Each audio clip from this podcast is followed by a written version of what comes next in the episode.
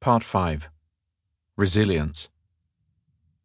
How do you live in an age of bewilderment when the old stories have collapsed and no new story has yet emerged to replace them? 19. Education. Change is the only constant. Humankind is facing unprecedented revolutions. All our old stories are crumbling and no new story has so far emerged to replace them. How can we prepare ourselves and our children for a world of such unprecedented transformations and radical uncertainties? A baby born today will be 30 something in 2050. If all goes well, that baby will still be around in 2100 and might even be an active citizen of the 22nd century. What should we teach that baby that will help him or her survive and flourish in the world of 2050 or of the 22nd century? What kind of skills will he or she need in order to get a job, understand what is happening around him or her, and navigate the maze of life? Unfortunately, since nobody knows what the world will look like in 2050, not to mention 2100, we don't know the answer to these questions. Of course, humans have never been able to predict the future with accuracy. But today it is more difficult than ever before, because once technology enables us to engineer bodies, brains, and minds, we will no longer be able to be certain about anything, including things that previously seemed fixed and eternal. A thousand years ago, in 1018, there were many things people didn't know about the future but they were nevertheless convinced that the basic features of human society were not going to change. If you lived in China in 1018, you knew that by 1050 the Song Empire might collapse, the Khitans might invade from the north, and plagues might kill millions. However, it was clear to you that even in 1050, most people would still work as farmers and weavers. Rulers would still rely on humans to staff their armies and bureaucracies men would still dominate women, life expectancy would still be about 40, and the human body would remain exactly the same. For that reason, in 1018, poor Chinese parents taught their children how to plant rice or weave silk. Wealthier parents taught their boys how to read the Confucian classics, write calligraphy, or fight on horseback, and they taught their girls to be modest and obedient housewives. It was obvious that these skills would still be needed in 1050. In contrast, today we have no idea how China or the rest of the world will look in 2050. We don't know what people will do for a living, we don't know how armies or bureaucracies will function, and we don't know what gender relations will be like. Some people will probably live much longer than today, and the human body itself might undergo an unprecedented revolution thanks to bioengineering and direct brain to computer interfaces. Much of what kids learn today will likely be irrelevant by 2050. At present, too many schools focus on cramming information into kids' brains. In the past, this made sense, because information was scarce, and even the slow trickle of existing information was repeatedly blocked by censorship. If you lived, say, in a small provincial town in Mexico in 1800, it was difficult for you to know much about the wider world. There was no radio, television, daily newspaper, or public library. Even if you were literate and had access to a private library, there was not much to read other than novels and religious tracts. The Spanish Empire heavily censored all texts printed locally and allowed only a dribble of vetted publications to be imported from the outside. Much the same was true if you lived in some provincial town in Russia, India, Turkey, or China. When modern schools came along, teaching every child to read and write and imparting the basic facts of geography, history, and biology, they represented an immense improvement. In contrast, in the 21st century, we are flooded by enormous amounts of information, and the censors don't even try to block it. Instead, they are busy spreading misinformation or distracting us with irrelevancies. If you live in some provincial Mexican town and you have a smartphone, you can spend many lifetimes just reading Wikipedia, watching TED Talks, and taking free online courses. No government can hope to conceal all the information it doesn't like. On the other hand, it is alarmingly easy to inundate the public with conflicting reports and red herrings. People all over the world are but a click away from the latest accounts of the bombardment of Aleppo or of melting ice caps in the Arctic. But there are so many contradictory accounts that it is hard to know what to believe. Besides, countless other things are just a click away as well, making it difficult to focus, and when politics or science look too complicated, it is tempting to switch to some funny cat videos, celebrity gossip, or porn. In such a world, the last thing a teacher needs to give her pupils is more information. They already have far too much of it. Instead, people need the ability to make sense of information, to tell the difference between what is important and what is unimportant, and above all, to combine many bits of information into a broad picture of the world. In truth, this has been the ideal of Western liberal education for centuries but up till now, even many Western schools have been rather slack in fulfilling it. Teachers allowed themselves to focus on imparting data while encouraging students to think for themselves. Due to their fear of authoritarianism, liberal schools have had a particular horror of grand narratives. They've assumed that as long as we give students lots of data and a modicum of freedom, the students will create their own picture of the world and even if this generation fails to synthesize all the data into a coherent and meaningful story about the world, there will be plenty of time to construct a better synthesis in the future. We have now run out of time. The decisions we will make in the next few decades will shape the future of life itself, and we can make these decisions based only on our present world view. If this generation lacks a comprehensive view of the cosmos, the future of life will be decided at random. The heat is on. Besides information, most schools also focus too much on providing students with a set of predetermined skills, such as solving differential equations, writing computer code in C, identifying chemicals in a test tube, or conversing in Chinese. Yet, since we have no idea what the world and the job market will look like in 2050, we don't really know what particular skills people will need. We might invest a lot of effort teaching kids how to write in C or speak Chinese, only to discover that by 2050 AI can code software far better than humans, and a new Google Translate app will enable you to conduct a conversation in almost flawless Mandarin, Cantonese, or Hakka, even though you only know how to say ni hao. So, what should we be teaching? Many pedagogical experts argue that schools should be switching to teaching the four C's critical thinking, communication, collaboration, and creativity. More broadly, they believe, schools should downplay technical skills and emphasize general purpose life skills.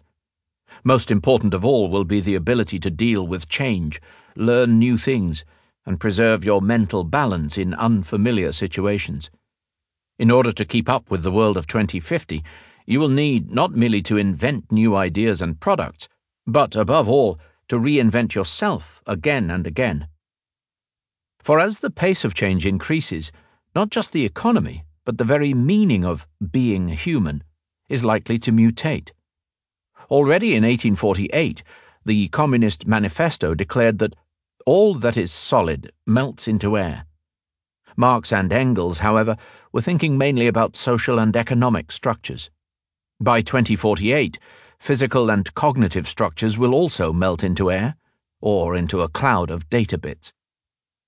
In 1848, millions of people were losing their jobs on village farms and were going to the big cities to work in factories. But upon reaching the big city, they were unlikely to change their gender or to add a sixth sense. And if they found a job in some textile factory, they could expect to remain in that profession for the rest of their working lives. By 2048, people might have to cope with migrations to cyberspace, with fluid gender identities, and with new sensory experiences generated by computer implants. If they find both work and meaning in designing up to the minute fashions for a 3D virtual reality game, within a decade, not just this particular profession, but all jobs demanding this level of artistic creation might be taken over by AI. So, at 25, you might introduce yourself on a dating site as a 25 year old heterosexual woman who lives in London and works in a fashion shop. At 35, you might say you are a gender non-specific person undergoing age adjustment whose neocortical activity takes place mainly in the new cosmos virtual world and whose life mission is to go where no fashion designer has gone before. At 45, both dating and self definitions are so passe. You just wait for an algorithm to find, or create, the perfect match for you. As for drawing meaning from the art of fashion design, you are so irrevocably outclassed by the algorithms that looking at your crowning achievements from the previous decade fills you with embarrassment rather than pride. And at 45, you still have many decades of radical change ahead of you. Please don't take this scenario literally.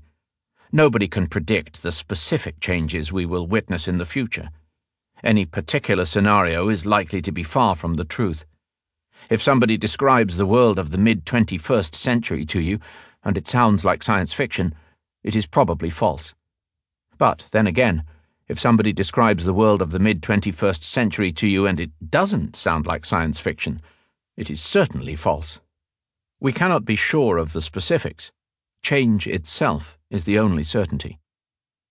Such profound change may well transform the basic structure of life, making discontinuity its most salient feature. From time immemorial, life was divided into two complementary parts a period of learning followed by a period of working. In the first part of life, you accumulated information, developed skills, constructed a worldview, and built a stable identity. Even if at 15 you spent most of your day working in your family's rice field, rather than in a formal school, the most important thing you were doing was learning how to cultivate rice, how to conduct negotiations with the greedy rice merchants from the big city, and how to resolve conflicts over land and water with the other villagers. In the second part of life, you relied on your accumulated skills to navigate the world, earn a living, and contribute to society. Of course, even at 50, you continued to learn new things about rice, merchants, and conflicts, but these were just small tweaks to your well honed abilities. By the middle of the 21st century, accelerating change plus longer lifespans will make this traditional model obsolete. Life will come apart at the seams, and there will be less and less continuity between different periods of life. Who am I? will be a more urgent and complicated question than ever before.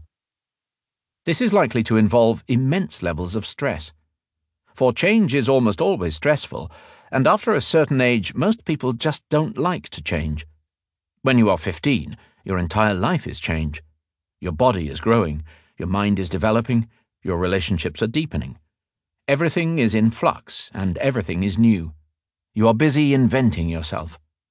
Most teenagers find it frightening, but at the same time, it is also exciting. New vistas are opening before you, and you have an entire world to conquer. By the time you are 50, you don't want change, and most people have given up on conquering the world. Been there, done that, got the t shirt. You prefer stability. You have invested so much in your skills, your career, your identity, and your world view that you don't want to start all over again. The harder you've worked on building something, the more difficult it is to let go of it and make room for something new. You might still cherish new experiences and minor adjustments, but most people in their 50s aren't ready to overhaul the deep structures of their identity and personality. There are neurological reasons for this. Though the adult brain is more flexible and volatile than was once thought, it is still less malleable than the teenage brain. Reconnecting neurons and rewiring synapses is hard work. But in the 21st century, you can't afford stability. If you try to hold on to some stable identity, job, or worldview, you risk being left behind as the world flies by you with a whoosh. Given that life expectancy is likely to increase, you might subsequently have to spend many decades as a clueless fossil. To stay relevant, not just economically, but above all socially, you will need the ability to constantly learn and to reinvent yourself, certainly at a young age like 50. As strangeness becomes the new normal, your past experiences, as well as the past experiences of the whole of humanity, will become less reliable guides. Humans as individuals, and humankind as a whole, will increasingly have to deal with things nobody ever encountered before, such as superintelligent machines, engineered bodies, algorithms that can manipulate your emotions with uncanny precision, rapid man made climate cataclysms, and the need to change your profession every decade. What is the right thing to do when confronting a completely unprecedented situation? How should you act when you are flooded by enormous amounts of information and there is absolutely no way you can absorb and analyze it all? How do you live in a world where profound uncertainty is not a bug, but a feature? To survive and flourish in such a world, you will need a lot of mental flexibility and great reserves of emotional balance. You will have to repeatedly let go of some of what you know best and learn to feel at home with the unknown. Unfortunately, teaching kids to embrace the unknown while maintaining their mental balance is far more difficult than teaching them an equation in physics or the causes of the First World War. You cannot learn resilience by reading a book or listening to a lecture. Teachers themselves usually lack the mental flexibility that the 21st century demands, since they themselves are the product of the old educational system. The Industrial Revolution has bequeathed us the production line theory of education. In the middle of town, there is a large concrete building divided into many identical rooms, each room equipped with rows of desks and chairs. At the sound of a bell, you go to one of these rooms together with 30 other kids who were all born the same year as you. Every hour, a different grown up walks in and starts talking. The grown ups are all paid to do so by the government. One of them tells you about the shape of the earth, another tells you about the human past, and a third tells you about the human body. It is easy to laugh at this model, and almost everybody agrees that no matter its past achievements, it is now bankrupt. But so far we haven't created a viable alternative. Certainly not a scalable alternative that can be implemented in rural Mexico rather than just in wealthy California suburbs hacking humans. So, the best advice I can give a 15 year old stuck in an outdated school somewhere in Mexico, India, or Alabama is don't rely on the adults too much. Most of them mean well, but they just don't understand the world. In the past, it was a relatively safe bet to follow the adults because they knew the world quite well, and the world changed slowly. But the 21st century is going to be different. Because of the increasing pace of change, you can never be certain whether what the adults are telling you is timeless wisdom or outdated bias. So, on what can you rely instead? Perhaps on technology? That's an even riskier gamble. Technology can help you a lot, but if technology gains too much power over your life, you might become a hostage to its agenda. Thousands of years ago, humans invented agriculture but this technology enriched just a tiny elite while enslaving the majority of humans. Most people found themselves working from sunrise till sunset, plucking weeds, carrying water buckets, and harvesting corn under a blazing sun. It could happen to you, too. Technology isn't bad. If you know what you want in life, technology can help you get it. But if you don't know what you want in life, it will be all too easy for technology to shape your aims for you and take control of your life. Especially as technology gets better at understanding humans, you might increasingly find yourself serving it instead of it serving you. Have you seen those zombies who roam the streets with their faces glued to their smartphones? Do you think they control the technology, or does the technology control them? Should you rely on yourself, then? That sounds great on Sesame Street or in an old fashioned Disney film, but in real life it doesn't work so well. Even Disney is coming to realize it. Just like Riley Anderson, most people barely know themselves, and when they try to listen to themselves, they easily become prey to external manipulations. The voice we hear inside our heads is never trustworthy because it always reflects state propaganda, ideological brainwashing, and commercial advertisements, not to mention biochemical bugs. As biotechnology and machine learning improve, it will become easier to manipulate people's deepest emotions and desires and it will become more dangerous than ever to just follow your heart. When Coca Cola, Amazon, Baidu, or the government knows how to pull the strings of your heart and press the buttons of your brain, will you still be able to tell the difference between yourself and their marketing experts? To succeed at such a daunting task, you will need to work very hard at getting to know your operating system better, to know what you are and what you want from life. This is, of course, the oldest advice in the book know thyself. For thousands of years, philosophers and prophets have urged people to know themselves. But this advice was never more urgent than in the 21st century, because unlike in the days of Lao Tzu or Socrates, now you have serious competition. Coca Cola, Amazon, Baidu, and the government are all racing to hack you. Not your smartphone, not your computer, and not your bank account. They are in a race to hack you and your organic operating system. You might have heard that we are living in the era of hacking computers, but that's not even half the truth. In fact, we are living in the era of hacking humans. The algorithms are watching you right now. They're watching where you go, what you buy, whom you meet. Soon they will monitor all your steps, all your breaths, all your heartbeats. They are relying on big data and machine learning to get to know you better and better. And once these algorithms know you better than you know yourself, they can control and manipulate you, and you won't be able to do much about it. You will live in the Matrix or in the Truman Show. In the end, it's a simple empirical matter.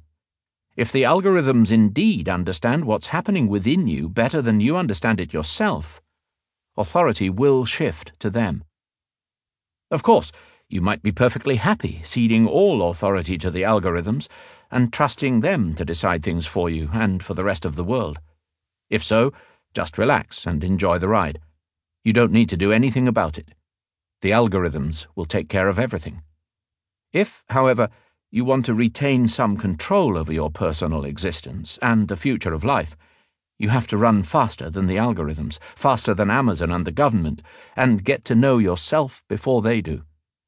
To run fast, don't take much baggage with you. Leave all your illusions behind. They are very heavy.